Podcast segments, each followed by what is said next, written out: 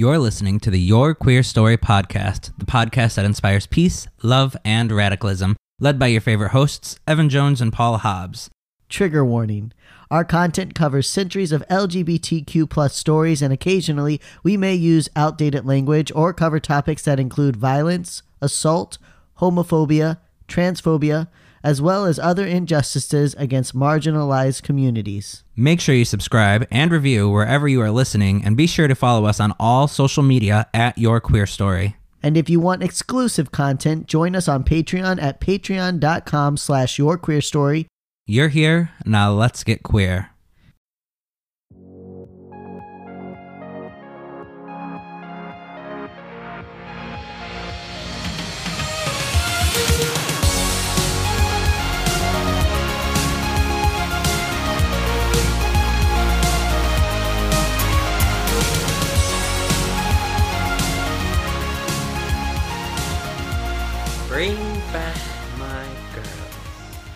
That reference? Yes, that's from Good. RuPaul. I'm glad you finally fucking know something in pop culture.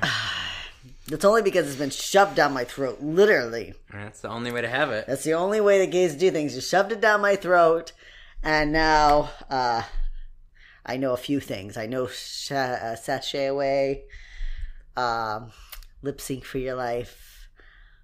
That's about it. Bring back my girls. I know those things. I'm so sorry for you. Well, I'm all right.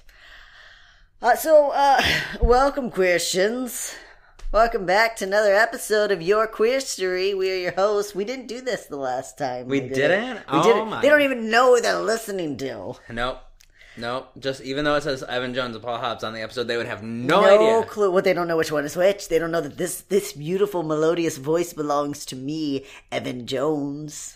They don't and, know uh, that. this extremely gay. You know, okay. Full disclosure, guys and girls and everyone. I I give us a boost, a bass boost when I edit the episode. So okay.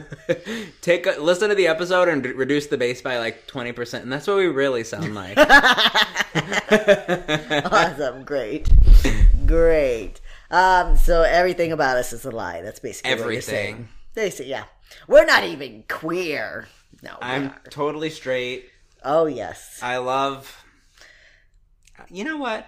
I've I've never one thing I never understood growing up. Like Uh-huh. I always knew like I always knew I was gay, but I didn't know what gay was. Like I didn't know the concept of gay. Yeah. So I remember all of my friends in high school and like middle school being like, "Oh my god, that girl's so hot!" Blah blah blah. Look at her, and I'd be like, "Yeah." Like mm. I've just never I've never been able to find a woman. Like I think women are pretty, Yeah. and I think they're beautiful and cute, but Yeah. I've never like like ever had any like I've never been turned on or like thought they were so sexy or anything like that, except for Josephine Baker. Josephine Baker did really throw my Jos- brain through a she's very pretty, I yeah. will say that. I was looking at the pictures and I was like, I've. I, I was confused. I was, don't I, was actually confused. She's very good. Well, I think it's a it's a mixture of like she's incredibly good looking and also she's incredibly talented and she's also like you know Uh, you know what? When It's, I like, did see all the- this stuff, The documentary I watched did like she was singing as it like showed her. Uh-huh. Mm-hmm. So like I think hearing her voice along with the visuals was like yeah. I was very confused. I've I, I've always I've always been you know like more connected to women, but like I just but I've been sexually attracted by all kinds of people. Everything. Everything, basically. That toaster oven over there. yeah, I could fuck a toaster. Look at those dials. Like, Damn. If you just try hard enough, you can make anything sexual. No, I just, but I've just been like, for people, like, I've just had a lot of different, maybe I'm just a really horny person. Maybe that's all it is. Maybe. And it's just like, you know, I'm just in a you know what it is? You were state. repressed for so long. Yes. Your body just needed to experience everything. And it once. just exploded and it's been exploding for the last eight years. Just Good thing you own a lot of towels. Yeah, that's right. I do have own a lot of towels, actually, to be honest. Um. So yeah. So I don't know where. Uh, yeah. So we're your host. um. If you want to follow us individually, you can follow us on social media. Um. I am on Instagram and Twitter at eb and j sandwich. Follow me on Twitter at the Paul Hobbs because there can only be one, Mm-hmm. and it's me, motherfucker. Yep. Z- Uh, I've been doing better at my Twitter. I mean, I think I You post have about you've every been other tweeting. day. I've been very proud of you. Thank you, Even though you. you. have like 25 followers, I'm still proud of you. You're trying. It's not about the followers. It is all about the followers. It's about the love of the game. You're trying. Right? No. You're trying. I, I I'm putting stuff. I'm trying to Follow put stuff out there. Evan because he's feeling very sad. I'm not feeling sad. I'm totally fine. You can follow me, but I'm not feeling sad. I just, I just don't put much. But you know why? Because I'm a writer, and I when I start writing, like yeah, you I need have you need chunks. space. I need space. I need to be able to. I can't stand not having proper punctuation. I can't stand changing a two into a, the number two. Like I can't stand that. And every time I start to, to tweet something, if I can't have a small, concise thought, I get too like anal about it, and then I can't do it. Oh, see me, I hate writing. I like see? English was my least favorite class, so I'm like perfect. I can rely on spell check for everything that I'm writing. Uh-huh. And also condense everything that I'm thinking into three sentences, which is how I live my life. So it's that's true. perfect. That's true. Mean, that, that's why it works for you. So I'm trying more at Twitter. I I appreciate Twitter more. Like I I love like seeing what's trending and and like interacting with people through comments and following and people. But I just me personally writing my thoughts. I just have so much good stuff to say. You know what I'm saying? Mm-hmm. No. But yeah, follow us on social media, and of course, you can follow. Uh, you can check out your queer story on Instagram, Facebook, uh, Twitter, couple other Pinterest, Pinterest, other little things if you want. But those are the things where we're like really interactive. Um, The only place we're not on is Tumblr, and that's because um, I got a lot of angry people on Yeah, Tumblr, Tumblr's and. I ran away very fast. so yeah, not on Tumblr, but that's okay. You don't need that. Um, and we have our website, yourqueerstory.com. We haven't really updated the blog in a little while. That's that's when things calm down. If you've been following us, you know that the next two months are incredibly hectic for me and Paul. yes. So the whole year, honestly. it's a, it's gonna Year, be busy. year year slows down in like May, June, June. June, June, my year will slow down. Mine just keeps on fucking going. Yeah. Well, mine slows down, but then I'm I because of retail, it's gonna start to pick up at like Uh, October. August. Au- August. Yeah. No, September. September. September it starts at like mid September, and then by October it's just full blown. Then you're fucked You for the rest yeah. of the year. Then you're fucked. Until like the next March. exactly. It's just this year, during because normally, yeah, it would be slow in March, but because we started to get married and buy the house and all the other shit that's going on with that, I don't know how you're not great yet. I don't know. You got to do it now. You know, Just get it all done. get it out of the way. So, what'd you do this week? Uh, yes. What day is today? Monday. Yesterday I went to a drag show. Surprise! I know everyone is surprised right now. Every single person. Yeah. No, but this place was like it wasn't in like a city. It was in kind of a smaller little town. Um, the people there got wild. Like Yeah. the straight girls were dancing on the bar. It was wild. And then I had a little too much to drink, so then I decided for David and I we needed thirty wings to split. Oh, God. Um, and yeah, I had a lot of fun. The day before that, I was working at. So for everybody that has been following, I've talked about starting a business. I'm starting a web design business. I've been working on that website, designing the pages for that, reaching out to potential people who might want their website either created for the business or redesigned or whatever. Um, and working and yeah, I've never resting. Never resting. Yeah. Good. Yeah, that's what I've been doing. Um, Samantha and I met with our wedding coordinator, and we like got a lot of our final details settled. Like we figured out what we're gonna have at the wedding to eat. Um, we kind of had an idea, but we What got are we that. having? Um, we're actually gonna have a, lot, a variety of items because we're doing a buffet. So there's chicken parmesan. Is it like a, there's- a one time? Like, can I just go as many You times can as I go want? until the food is out. Yeah. There's a limit. What's Why does the food end? because th- that's just how it is. They they serve enough for buffet style of 135 people. You're having way- my wedding's gonna have like four people. I told you before, Paul, it is not a lie. 120 of those people are all Samantha's families, okay? Her family and her friends, and I've got my 10 people. Let me tell you, it's gonna be you, Katie. Mm-hmm. I'm gonna offend some people because I'm gonna forget you. I'm sorry, but oh, Jess. Uh-huh. Um, and Billy. yeah, like those Yeah, people, like yeah. Mm-hmm. like the very the people that we talk to, and then like my mom, my sisters. Like I'm probably Oh, probably you're gonna talking have- about your wedding. I was talking about my wedding. It's like, well, yeah. I'll probably have like Billy will be Yeah, yeah. invited, but like realistically, my side's gonna have like let's see, how many family members do I even talk to? I don't know. It's like thirteen ish. Yeah. So like probably a whole like fifteen. Isn't that how many you have? that are on your side? Yeah. Yeah. Like, total. and then David, his family alone is going to be like 60 people. Yeah. So who knows? Who knows? Your your wedding won't be that small, but it'll probably be a little more intimate. It's just that Samantha's mother, Suzanne, wants to invite half of fucking Rhode Island, which I get it. She's proud and happy that her kid's married, better than my parents that aren't even showing up. That's so true. like, she's actually proud of us, but still. but it'll be it, it's still it's a good group of people. I know most of them, anyways, and it'll be a lot of fun. If I don't know your birthday without Facebook telling me, you're probably not going to get an invite to my wedding. I Let me put it that fair. way. I think that's fair. Yeah. There you go. That's the T. That's that's how you're that's how you're gonna decide your wedding list. Do I know your birthday? Nope, you're not No. getting an invite. Okay.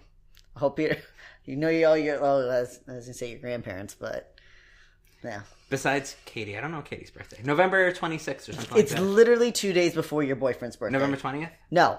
No, it's two days after. November 24th. Yes. Yeah, see, I knew it was the. It there. literally goes David's birthday, my sobriety Sorry, anniversary, Katie. Katie's birthday. Every year we have a celebration for three David's da- birthday, it's- my sobriety, and Katie's It's three birthday. days of me drinking. Uh, it's your sobriety. I'm like, hey, Lord. Congratulations on your sobriety. You, that's fantastic. I'm going to take a shot for you. So Paul's excited for me to get married because he gets to take all my shots all night. Yes. So your Exactly. bachelor party. I'm. Yeah. I'm. We're getting like a whole bachelor sash and everything. Uh-huh. So you better be ready. Oh, I'm super ready. We might end up in Boston. We might end up in LA. You never know what's gonna happen. Just be ready. I'm going to end up in fucking Miami with no clothes, no idea how I got there. No, you're the only one who's gonna know how you got there. I'm gonna in a car full of assholes. I'm gonna wake up. The, hey, like- Still the drunk police the will be like, right? "Is it your is it your bath- bachelor party, sir?" And you're gonna be like, ah, "I was my best friend's bachelor party, but I'm the one that got wasted." and you're just gonna sit there mad as fuck. It's Exactly. gonna happen. It's gonna Yeah. happen. Anyways, we should get back on track. I think we're way. I don't know what the fuck we're talking about anymore. Thing is, we're busy with stuff. Check us out on social media. Follow us. All that good jazz. Um, and now uh, let's play play. Ah. You already ruined the episode. Ah, I'm sorry. ah. What are, That's what are things that you cut say? What are, what are things that people say? Apples. What what are foxes? The brown fox jumped over the fence. Are you talking religion right now? No, this is a thing that people say as a as a as a speech exercise. The quick brown fox jumped over the long. Is that the thing that when you go to download a new font, they have that written I- in all the different like sizes? no, I don't think that's no. They don't have that anymore. If you do what when you mean like download a font, I've never downloaded a font in my life. Whatever's in my my my writing thing, that's the fonts it's I'm using. all Times New Roman all the time. that works. Okay. Let's pay tribute to our Native American and First Nations listeners and queer followers as we discuss the history and concept of two spirits.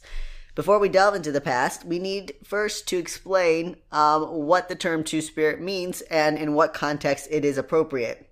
So hold on to your hats, white people. It turns out that it is not a term for you to use. Surprise! You don't get to fucking use everything. Exactly. It's not all about you. This is very important because I hear a, a lot of, of I've heard a lot of like younger people. I like, know we white- came and slaughtered your ancestors and took their land, but can we just can we just, just use your term? term. Yeah, well, there's just well because people who don't understand what the term two spirit means, like they just are like, oh, that that sounds like me, so I'm going to identify that way. But this is very specifically for Native Americans. It is it is based in their heritage and their culture. And some Native Americans don't even like the the term two spirit. They have their own individual words for for their tribe or their group but um, it this is the most universal use term, so that's why we're using it. Um, but it, it can vary from group to group. But what we do know is that it is for Native Americans and only Native Americans. Period. Period. Done. You can't of use discussion. it. And um, we'll gotta get to that. I put it. I love put a little joke in here. Um, so adopted in 1990 at the Indigenous Lesbian and Gay International Gathering, the term Two Spirit was coined as a replacement for the outdated and inappropriate term berdache. The former word had been used for centuries to describe gay men. However, its roots referred to the Persian term bardaj, which meant a boy slave held for sexual purposes. The term also held the antiquated misunderstanding of gender variance, which, as we've stated many times, is the idea that all homosexuals want to be women and all lesbians want to be men. Not only does this not accurately describe the differences between gay, lesbian, and transgender people and completely ignore bisexuals, but berdache also never quite captured the essence of the individuals in which to describe. So in 1990, a much more fitting term, Two Spirit, was introduced. Two Spirit is a sacred, spiritual, and ceremonial role that is recognized and confirmed by the elders of the Two Spirits ceremonial community. It is not recognized in the same way we recognize English interpretations of sexuality and gender identity.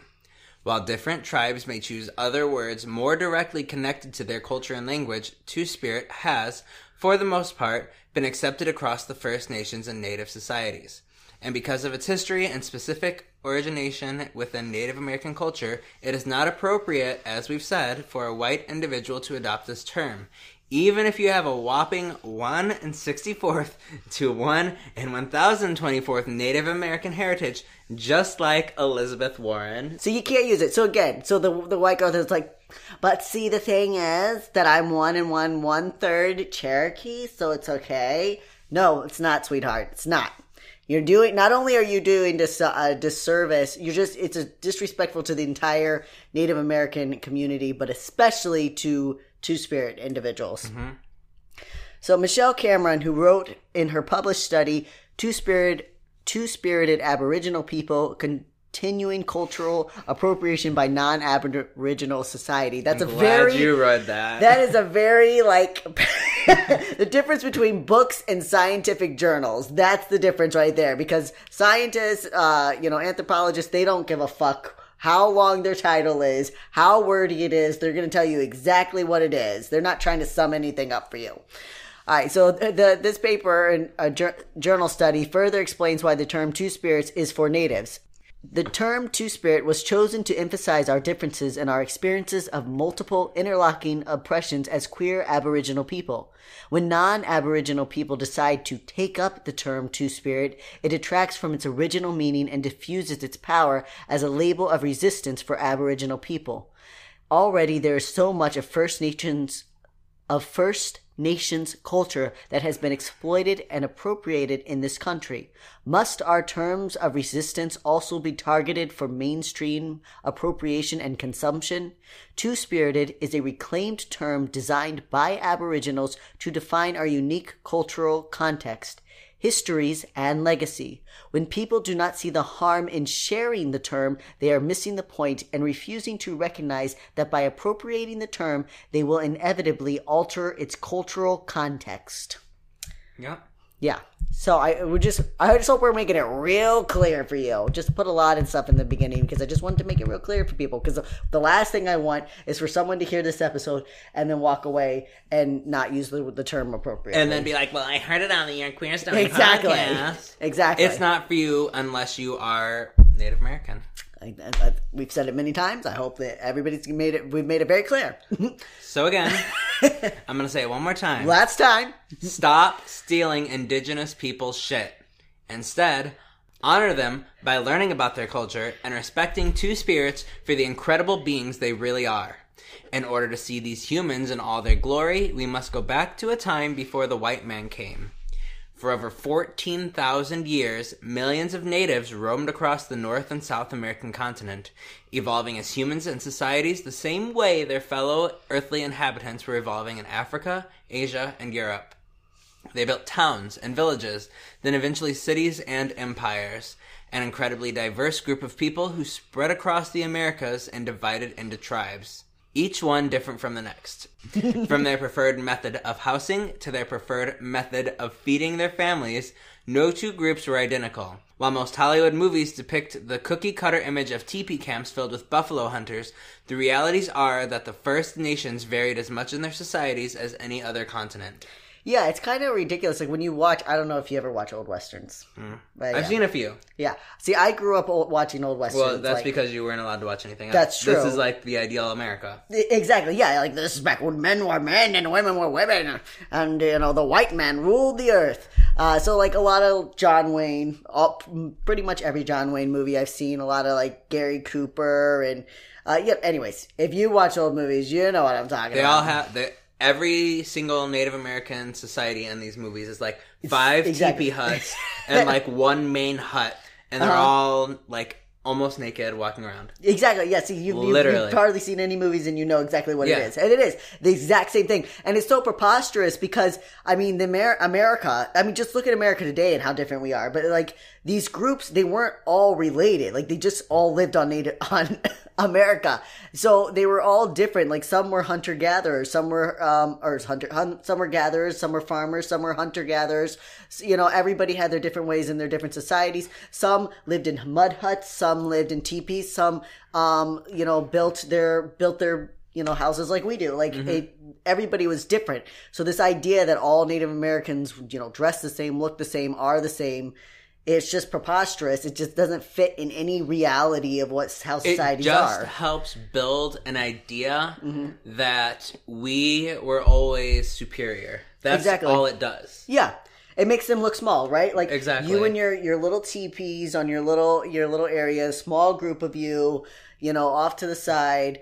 Um, and by and by making everyone look the same, it made it easier to um, to discriminate, and it made it easier, obviously, for stereotypes, harmful stereotypes that were easy for people to make fun of, belittle, and therefore, again, discriminate Right. against. And so and it just builds a thing like, well, we had to help them. Right. They didn't know what they were doing. We had to come in and help them. Literally, what people said. Literally, that's what the missionary said. Exactly. Like, we are going to come and save you, all. Everyone, it is nationalism. You have all been taught to be nationalists Exactly. from kindergarten, from your parents, probably unknowing that they were taught to be. Oh yeah, yeah. Just all, that's that is what America was. That's that's how we were going to be great. And part of it stemmed from a pride, so that we could break away from you know King George. But I mean, still, like even but yeah, we installed instilled this nationalism so that we could get people to go off and fight wars and fight for causes, even if those causes weren't worthy. Right? And even today, sorry, I know I'm getting distracted, No. but I've been watching these documentaries, and every documentary I, wa- I watch that is involving like the White House, the president, they're mm-hmm. like, "This house is the most powerful man in the world." Every single mm-hmm. time. And while that may be true from maybe like a military standpoint, Yeah. like the world, like In general? it's, it's insane. Yeah. it's insane that this is just being force fed, force fed, force fed, force fed, for like everything you've ever learned is that America's number one. It, what are we number one in right now besides military and like assaulting people, We- assaulting countries? Like, exactly. And attacking I'm people. serious. Um, we are number one in. we're not um, number one in infrastructure. We're not number one in education. We're not number one in healthcare. We're not number one in science. So Um, we're number one in fundamentalist Christianity. We're number one in believing in angels. Hmm. That's we are number one in. Yeah, sounds like we're not bullshit. getting anywhere. No, it's not helping. So yeah, but yeah, it's been drilled in our heads our entire lives. America is the greatest. We we rule the world. Everyone bows to us, and you get older, and it's it's interesting the way the internet and social media connects us now. Like you can see. It's really hard to believe that lie anymore. It was easy to believe that lie 30 years ago, Mm-hmm. oh yeah, 100 years ago. Well- I was I've been alive for thirty years, but Are you trying to make an old joke? Is that what you're trying to do? You're trying to make fun of people who are 30? I'm trying to make fun of you. Okay. My point was, before the internet, it was easy to believe that America was number one because you only had your newspapers and your television. Mm-hmm. Now you can sit there and you can play games with someone who lives in another fucking country and try telling that person that you're number one. Right. Try telling half the people in your country today that you're that we're number one. We know this shit's not real.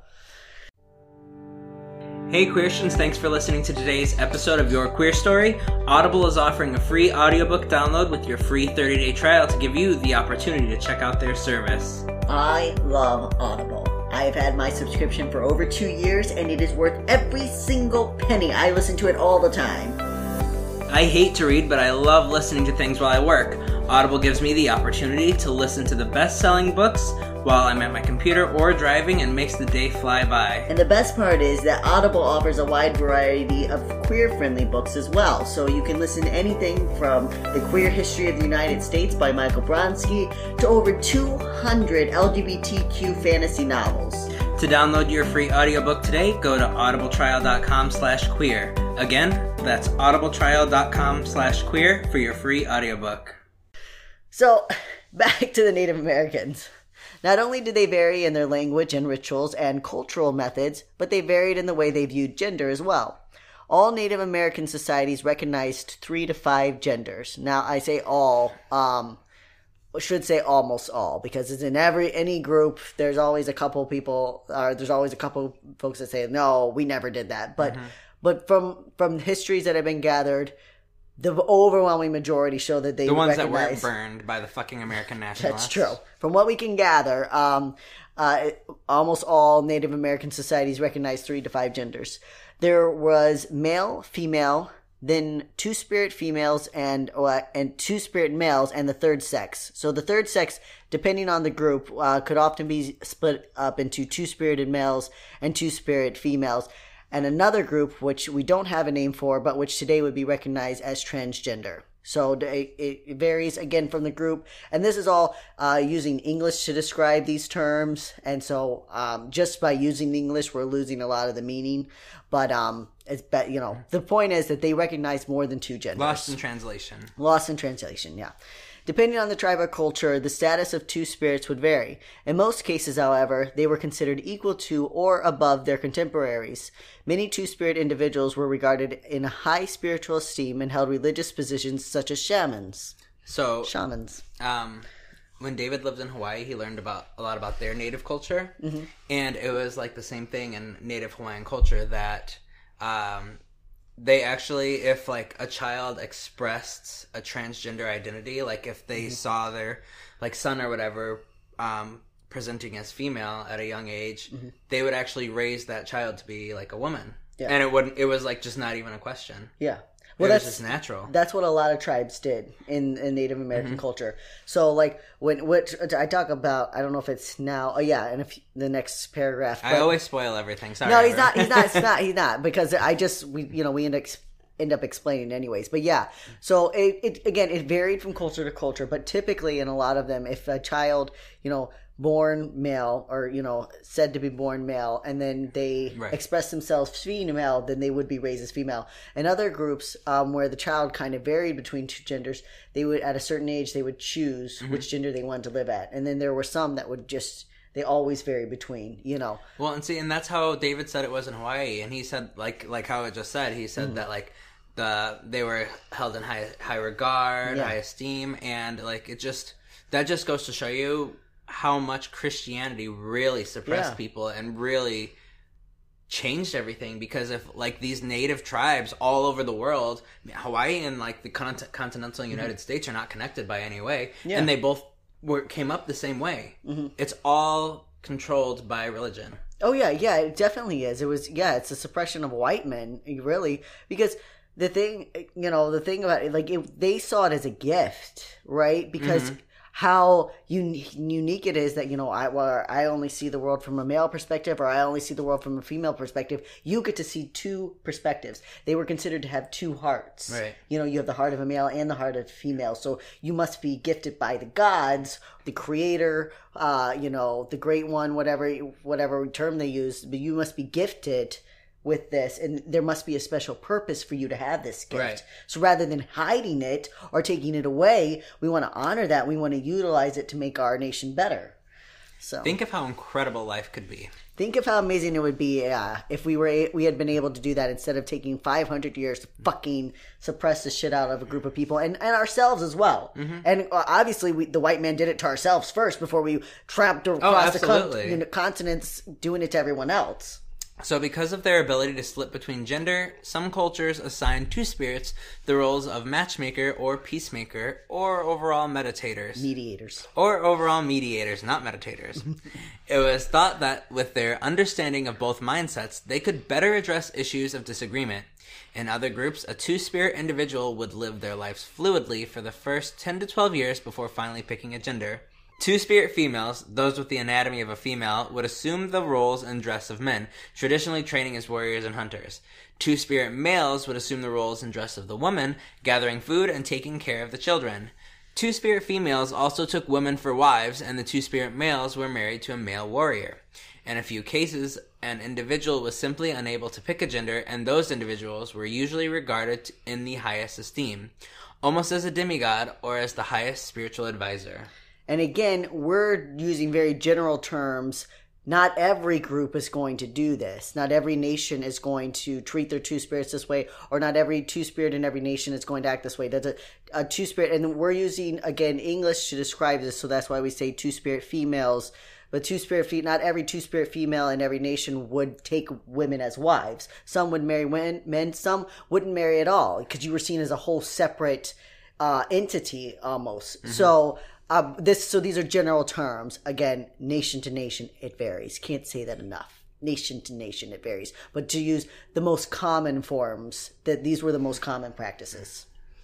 So, of all the different and difference and variances from culture to culture, the recognition of fluidity in gender was nearly universal in North America. But luckily, the white man, with a stick up his ass and a Bible in his hand, was here to save the poor, poor natives from the error of their ways. Prior to 1492, North America was th- a thriving continent.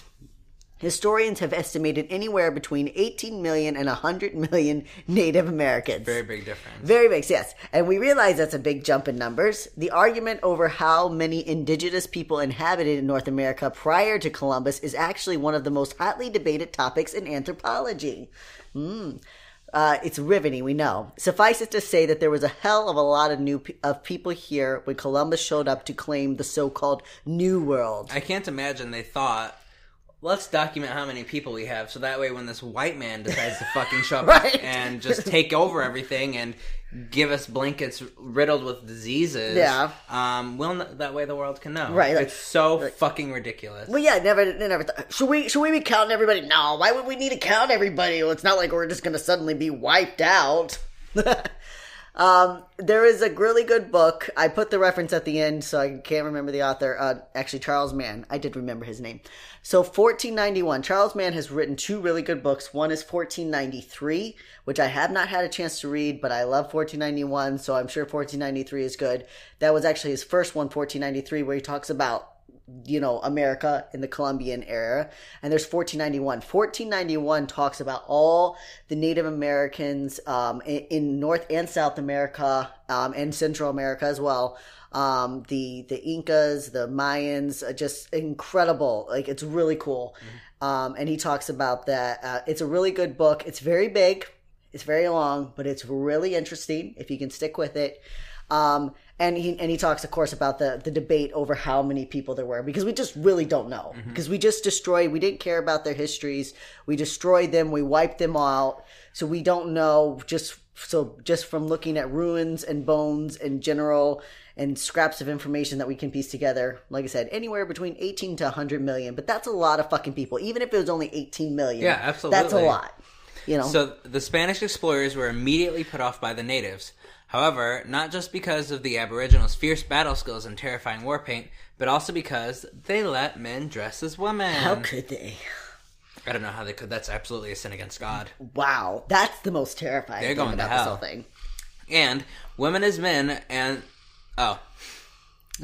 And they also let women dress as men. And they acted like they were more than two genders. Whoa. For real though, the Spanish colonizers were enraged at this so-called violation of gender norms. In one of the first recorded accounts of violence against Native Americans by white explorers, Italian historian Pietro Macier Gianghieri, uh, something like that, wrote in 1516 that Vasco Balboa caught several native men dressed as women engaging in sex with other men. As punishment for their gross sins, Balboa had the 40 men who were wearing the woman's clothes torn apart by English English mastiffs. Those are those really big dogs. Look them up. So um, it's a, there's actually a painting of it of Balboa feeding the uh, two spirits to the dogs because it's specifically the two spirit individuals that he fed to the dogs. Jesus. So yeah.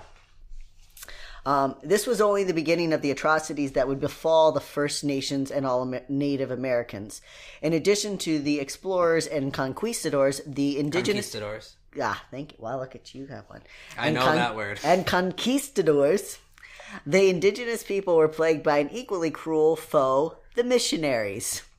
As soon as the Christians overseas heard of the lost people of the New World, they packed their bags and Bibles and headed across the ocean to save the native souls. Excuse me. I know you've been living this way for thousands of years and and you all are people, but I just mm-hmm. want you to know that you're all wrong. I need you to know that you're all wrong. You know why you're wrong? Listen, you're wrong because we have the guns. Well, you got a point there, I guess, because you're sticking it to my head, so I guess I can't really argue with you. Pretty that's literally what happened. yeah, right. Uh, yeah, it is literally what happened. So the missionaries were astounded by the perceived complete lack of gender and sexual boundaries among the Aboriginals. Some of the tribes didn't even wear clothes, let alone the proper ones. In his journals, the French Jesuit missionary Jacques Marquette wrote, I know this. I know not through what superstition some Illinois, as well as some Nadouessi, that's one I don't know that tribe, while still young, assume the garb of women and retain it throughout their lives. Heaven forbid. There is some mystery in this, for they never marry and glory in demeaning themselves to do everything that women do. Because which being so is so demeaning. They go to war, however, but can only use clubs and not bows and arrows, which are the weapons of proper men. They present at all the juggleries and at the solemn dances in honor of Calumet. At these they sing, but but, but must not dance. They are summoned to the councils, and nothing can be decided without their advice. Finally, through their profession of leading an extraordinary life, they pass for manitas, that is to say, for spirits or persons of consequence. He was very shocked that these people would be revered when they were so clearly uh, I don't even know. wrong. I, yeah, I'm trying to think of an offensive word, but I, I'm like, it, it's just so mind blowing Yeah, right? how everything in that whole that whole writing was just like just one offensive thing after another. literally just back to back. It's like how can how many people can we offend in as little amount of time as possible? right? So while it may sound as though Marquette holds some con- uh, re- reverence for two spirits, in reality he was appalled by these breaches in the white man's social standards. In 1702, another missionary, Pierre Liette, wrote, "The sin of sodomy prevails more among the Miami more than in any other nation. Some things never change." I put the some things never change because I can't believe in Miami they're like the sodomy prevails more by yeah, it's, it's true. It's true. Okay, yeah. Even though there are four women to one man, it is true that the woman, although debauched, retains some moderation, which prevents the young men from satisfying their passions as much as they would like. There are four women to one man. He could he could have four women, and instead doesn't. he, he just doesn't. He, just wants chooses- to fuck another He just re- chooses to respect them. I, I, I just don't understand that They're concept. just you know what it is. They're just they're just gentlemen. That's what they are. They're just gentlemen. They're always going off with their buddies. They're leaving the girls alone. They're not raping them. They're just off with their buddies, and they're so affectionate. You know, they're so affectionate. They show so much love to each other. I don't understand that. See where I'm from? You're supposed to hit your wife. You're supposed to just take her and do whatever you want with her. Mm-hmm. And you know what? That's okay because Jesus Christ said it's okay. Because well, th- the reality is that women were created for men. And I, that's the don't you know that's how So life you is? you can do whatever you want to a woman, and that's just what's there for. That what do you expect? What do you expect? Oh, wow. Wait until the Native Americans get to learn our ways. They're going to be super excited. Mm-hmm. So the missionaries and colonizers were so uncomfortable by two spirits that the legend of their power soon transformed into sheer terror. The Iroquois used this to their advantage, or I think it's Iroquois. Iroquois used this to their advantage and put their two spirit tribe members on the front lines, partly because of the ferociousness of their female warriors, noted by many survivors as the most fierce of all the warriors, but also because the European soldiers found the men in dresses equally terrifying. This is true. Like the guys were just as afraid. They're like, "Oh my god, this guy's wearing a dress! Get the fuck off the field!" You know what? Probably they were probably excited. That's probably what it was. It's really hard to ride a horse when you have a raging boner Mm-hmm. because it just keeps knocking up. Your dick's gonna get knocked off. Absolutely. So, of course, this ridiculous basis of fear is stemmed in homophobia, the root cause of so much abuse against queer individuals. In 1775, the Franciscan monk Pedron Font wrote of the, intri- of the indigenous tribes of California. Among the women I saw, some men dressed like women, with whom they go about regularly, never joining the men. From this I inferred that they must be hermaphrodites, but from what I later learned, I understood that they were sodomites, dedicated to the nefarious practices. From all the foregoing, I conclude that in this matter of inconsistency, Incontinence. From all the foregoing, I conclude that in this matter of incontinence, there will be much to do when the holy faith and the Christian religion are established among them, because we have to wipe their wipe their filthy ways away. Their nefarious ways away. Mm-hmm. a bunch of sodomites. Oh, we have we just have so much to do. We're just I'm swamped. I'm swamped with how many sodomites we have to save. Margaret, bring me my dinner. It's gonna be a long night. Uh, Alright, so because or do you want to read? there you go. Alright. Because the European Christians could not conceive of gender outside of their Euro norms, all two spirit individuals were seen simply as homosexuals and perverts, instead of the often revered societal members who were bestowed with the gift of two hearts. Again, the concept of a two spirit person runs much deeper than simply gender and sex. It is a spiritual endowment given by the Great Spirit, or Creator, or Grandfather, depending on a cultural name for the heavenly being though they weren't above the law. There are several accounts of two spirits suffering the consequences of poor choices, such as horse theft. That aside, most were still held in high esteem, but hate abounds in any society. The Eyak of Cordova, Alaska, claim to this day to have never had more than two genders, and that any member who did not fit their roles would be held in the lowest esteem. Perhaps this is true. Perhaps it is due to Euro colonialism and the hatred of the Christian settlers had for the natives, especially Two Spirit natives. And it's really hard for a culture to come out and claim that because you don't know. You don't. Like you only know what has been taught since those people came and Yeah. took everything over and changed everything. Oh yeah, well that and that's what that's what a lot of the writers that I was reading said. You know, when like there are a few tribes that still insist that they never had, they never recognized more than two genders. But you're we're going up against 500 years of instilled homophobia, homophobia, transphobia. Like, uh, you know, maybe maybe they're they're right. I'm sure there were a few here I and there. I'm there sure, could have been. but that's why I say homophobia can be in any place. It doesn't, you know, Exactly. It's not just to the white man. We're just really, really good at it. Absolutely. We're good at discrimination. We're good at we're good at nationalism, people. Let's be real. We are so good good. at pretending we're superior than everyone. Mm, If you want to know what we're number one in, it would be those things. Yes. So kudos to us. As the Puritans poured into the Americas and established their laws, the Aboriginals felt that the tar- felt the targets on the, their backs widen. Not only were the natives refusing to give up their lands and their gods, but they were flaunting their sinful lifestyles in the face of the godly, mm. murderous white settlers. In most cases, the Europeans wouldn't have stood a chance against the thousands of warrior tribes banding together to protect their home. However, white colonizers had unwittingly brought the most deadly of weapons disease.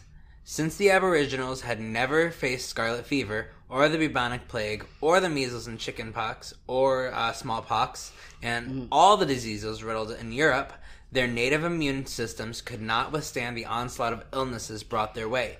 Within just a century, over half of the eastern populations were wiped out.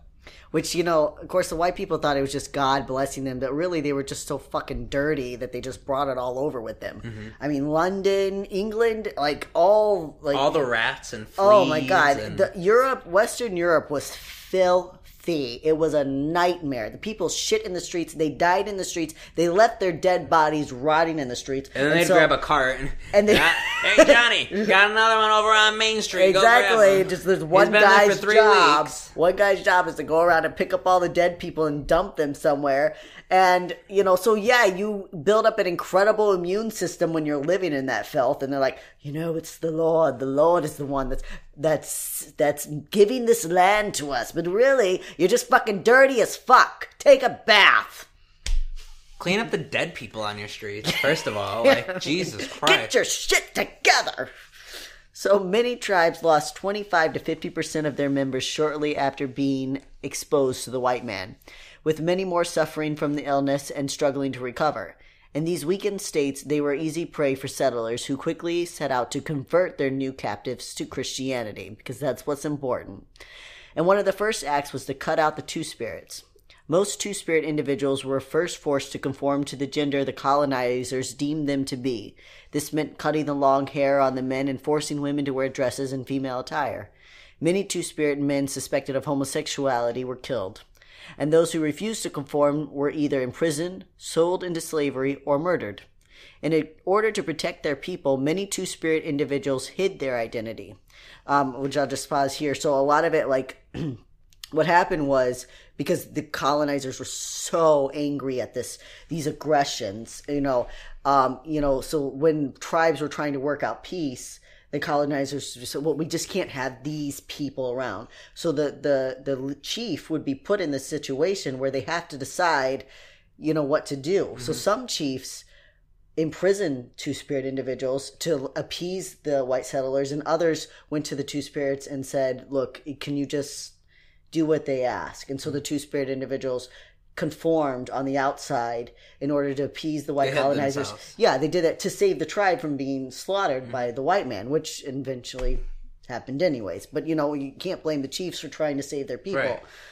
So the survivors of the raids, the disease, and bloody battles were institutionalized and forced to convert to Christianity, often at knife point. Like literally, they were forced to say that they were Christians, which I don't know how and what fucking world that makes sense. Like it's like me going around when I was a kid in Chicago and forcing people to pray with me and being like, "See, this person's a Christian now." And the reality is, they just wanted to keep playing basketball and they wanted this annoying twelve-year-old to leave them the fuck alone. So they're like, "Sure, we'll say a three-minute prayer with you. We'll tell you that we're saved and we're joining your cult now, and you leave us alone." And then as soon as you leave, they're like, fuck that. Exactly. They're like, did you see that fucking bit? Did you get that shit on Snapchat? Exactly. Like they're going home. They're like, you're not gonna believe what happened to me today. This annoying group of fucking, you know, twelve year olds with dresses down to the floor came up to us, accosted us, told us we were going to hell, and forced us to pray with them. And I'm sorry for all the people in Chicago that we terrorized. But, anyways, so the traditions, practices, and histories of the Native Americans were all erased. The truth of the Two Spirit Native was forgotten or hidden for almost 500 years. In the 1960s, the Red Power movement began, and with it, a resurgence in Native American pride. As indigenous people began to reclaim their history and their culture, the truth of the two spirit identity came to light again. Gradually, an acceptance and understanding of two spirits spread across the nations. Of course, the colonial and offensive Euro t- uh, term berdache was still in use. As queer Native Americans began to gather and seek refuge again in their tribes, a new term for the fo- third gender was needed. So, as we said at the begin of, beginning of the episode, the term Two Spirits was adopted in 1990 and has only grown in more favor in the last 29 years. Once again, in the 500 tribes in America, many embrace their Two Spirit members and invite them to join them at their powwows and sacred ceremonies. Though it isn't to say that 500 years of institutionalized homophobia and transphobia doesn't die hard. There are still many battles to be won for all Two Spirit individuals to truly rec- reclaim their place. And I just need to say something. For everyone who thinks that you can just kill or hide away the homosexuals and they'll go away. Let me tell you that it's never going to happen because homosexuals aren't the one giving birth to more homosexuals. Queer people. I would, just, I would say queer, queer people general. queer people aren't the one giving birth to more queer people mm-hmm. It just doesn't happen like we're not the ones making babies Oh, you, I get part. where you were going with that. Okay, I thought you were just just generalizing. You're saying like homosexuals aren't having Right. homosexual babies. it's not Okay, happening yeah. all you straight people who are definitely not listening to this podcast mostly Yeah. are giving birth to queer people mm-hmm. Yeah. we're not doing it so Yeah, it's That's all, on you. It's really your fault, to be honest. If we should be hating anyone for the widespread queer uh, queerness. It's the straight people. No, but seriously though, I mean, with homo, like, there's more queer people now that are more fluid in their sexuality and their gender expression. Not that gender has anything to do with that, but they're more fluid in their sexuality. So maybe they are, you know, there are some queer people having queer babies. But you're right. The majority are coming from, um, from straight people. A lot of them are coming from straight Christians, at least in America. Um, you can't, you can't just gender, sexuality, our identities are more fluid than what we've been told. You can't put them in a box. You No, can't confine them. You can't. It's it's not. You just can't. You can't. When we see that all through history, throughout history, again and again, we see queer people start to come forward and rise, and then someone comes along and says, well, that can't be. But in every fucking culture, in every part of the world, for all of history, we've had this. We've shown gender, identity, sexuality. They're not in one, they're not in two boxes. We're always just like, it has to be black or white, on or off, in or out. It's just not There's how it works. No, think of everything you can think of. Your Mm-hmm. mind can work in so many different ways. Your mind can think of everything. You you like. No two people are ex- the same. No pe- two people think the same, even slightly. Mm-hmm. Yeah. There's no way you can say black or white, like you said. Yeah. It's just not how it works. It's just not possible. I'm sorry. DNA, DNA alone, all the different DNA, like it's Every single not person, possible. every single person on this planet has unique DNA. Yeah, Do twins have the same DNA? they have the most. I think they ide- identical twins have the same DNA, but uh, fraternal But like twins all the don't. way the same. I thought it was all the way the same. I think they're the only ones that have identical DNA. That's why they're used for a lot of like tests Mm. and studies. But yeah, every single person has unique DNA. There's no way that it's just one or the other. It just Mm-hmm. You can't just happen. you just can't. It's just not how life works. All you can do, you can hide it, you can beat it out of people, not out of people. You can beat people in into silence. yeah, into, into repressing hiding, them. Yeah, into conformity. You can force things to look away, but you can't force them to be the way that you want them to be. You can only force the outside, and eventually it's all going to come to the surface. 500 fucking years later, Native Americans were able to come together again and begin to find their voice. And we're not even a fraction to where, like, not even close. Can't even say that we're close to close to close. But at least now the First Nations and Native Americans are able to meet They can again. start the process. They can talk. They can they can begin to repiece together their histories and their identities. And um, you know, we have to keep fighting for their right to do that. But um, you know, that was 500 years later, and one of the first issues that came back to the top was, hey, um, we didn't always recognize two genders, so why the fuck are we still trying to do that? Um, and again, and again, like we said, homophobia, transphobia, it, it dies hard. So um, there are there are two spirit individuals that, and you know, those who I'd use other terms to identify themselves that face pushback from their tribes that have been rejected from their tribes because they refuse to conform to, you know, one gender. But um, they're making progress. So we hope that understanding some of this history will make us aware of the sacred role that is meant for two spirit persons. And that is and that this is not a title that can be claimed by someone from the outside. As we conclude, we should further explain that some debate whether being two spirit has anything to do with gender at all. Some have argued that the concepts are completely separate. According to German anthropologist Sabine Lang, cross dressing of true spirit people was not always an indicator of gender identity. Lang believes the mere fact that a male wears women's clothing does not say something about his role behavior, his gender status, or even his choice of partner. On the other hand, many transgendered Native Americans have found an identity in the name Two Spirit. This is not our debate to have. We only hope that we can all be free to express our gender, our sexuality, and our presence on earth in truth and authenticity. We'll end this episode with the words of Lakota, native rights activist and American Indian Movement co founder Russell Means. In my culture, we have people who dress half man, half woman. Winkte, we call them in our language. If you are a Winkte, that is an honorable term, and you are a special human being, and among my nation and all Plains people, we consider you a teacher of our children and are proud of what and who you are. And that's our episode for you kids. Hope you learned a lot. Yeah, hope you learned a lot. I mean, there's a lot of good information in there. Um, your recommended resources, of course, is the 1491 by Charles Mann, Charles C. Mann. Also, there's 1493, and also Queer Indigenous Studies: Critical Interventions on Theory, Politics, and Literature First Peoples New Directions in Indigenous Studies by Qwo, that's Q W O Li Driskill. Um, and that's a much more technical, but if you like really, if you want to learn more about queer Indigenous studies, um, Qwo-Li Driskill, um, that's a, that it's, I, I, just pulled some pieces from there. I have not read that myself, but it was very well reviewed, and it is written by a um, Native American. I don't know if they are Two Spirit, but it is written by a Native American. Um, and then, of course, you know, if you just want some general information on what America was like before the white man, check out Charles C. Mann's information. Um, anything from you? No, that's it. Learn something. Do a little extra yeah, research. Exactly. Know? Yeah. Yeah. Do this do is some, on your end. This is something that um, I believe strongly in that you should take a little extra time.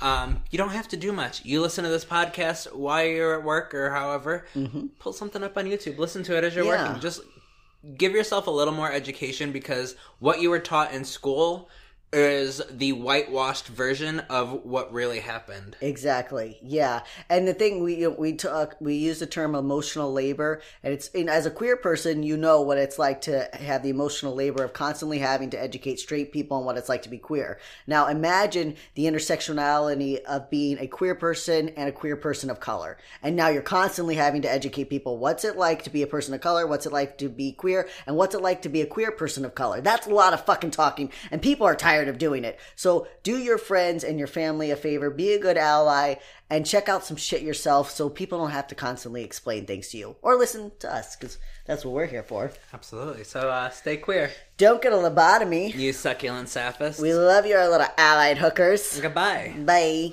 Thanks for listening. Remember to subscribe and review wherever you are listening and follow us on social media at Your Queer Story. Like what you heard? Want to share your story? Send us a voice message to add to the podcast from the Anchor app or at anchor.fm slash your queer story. And if you would like to support the work we do or get exclusive content, check us out on patreon.com slash your queer story. See you next week. Bye. Bye.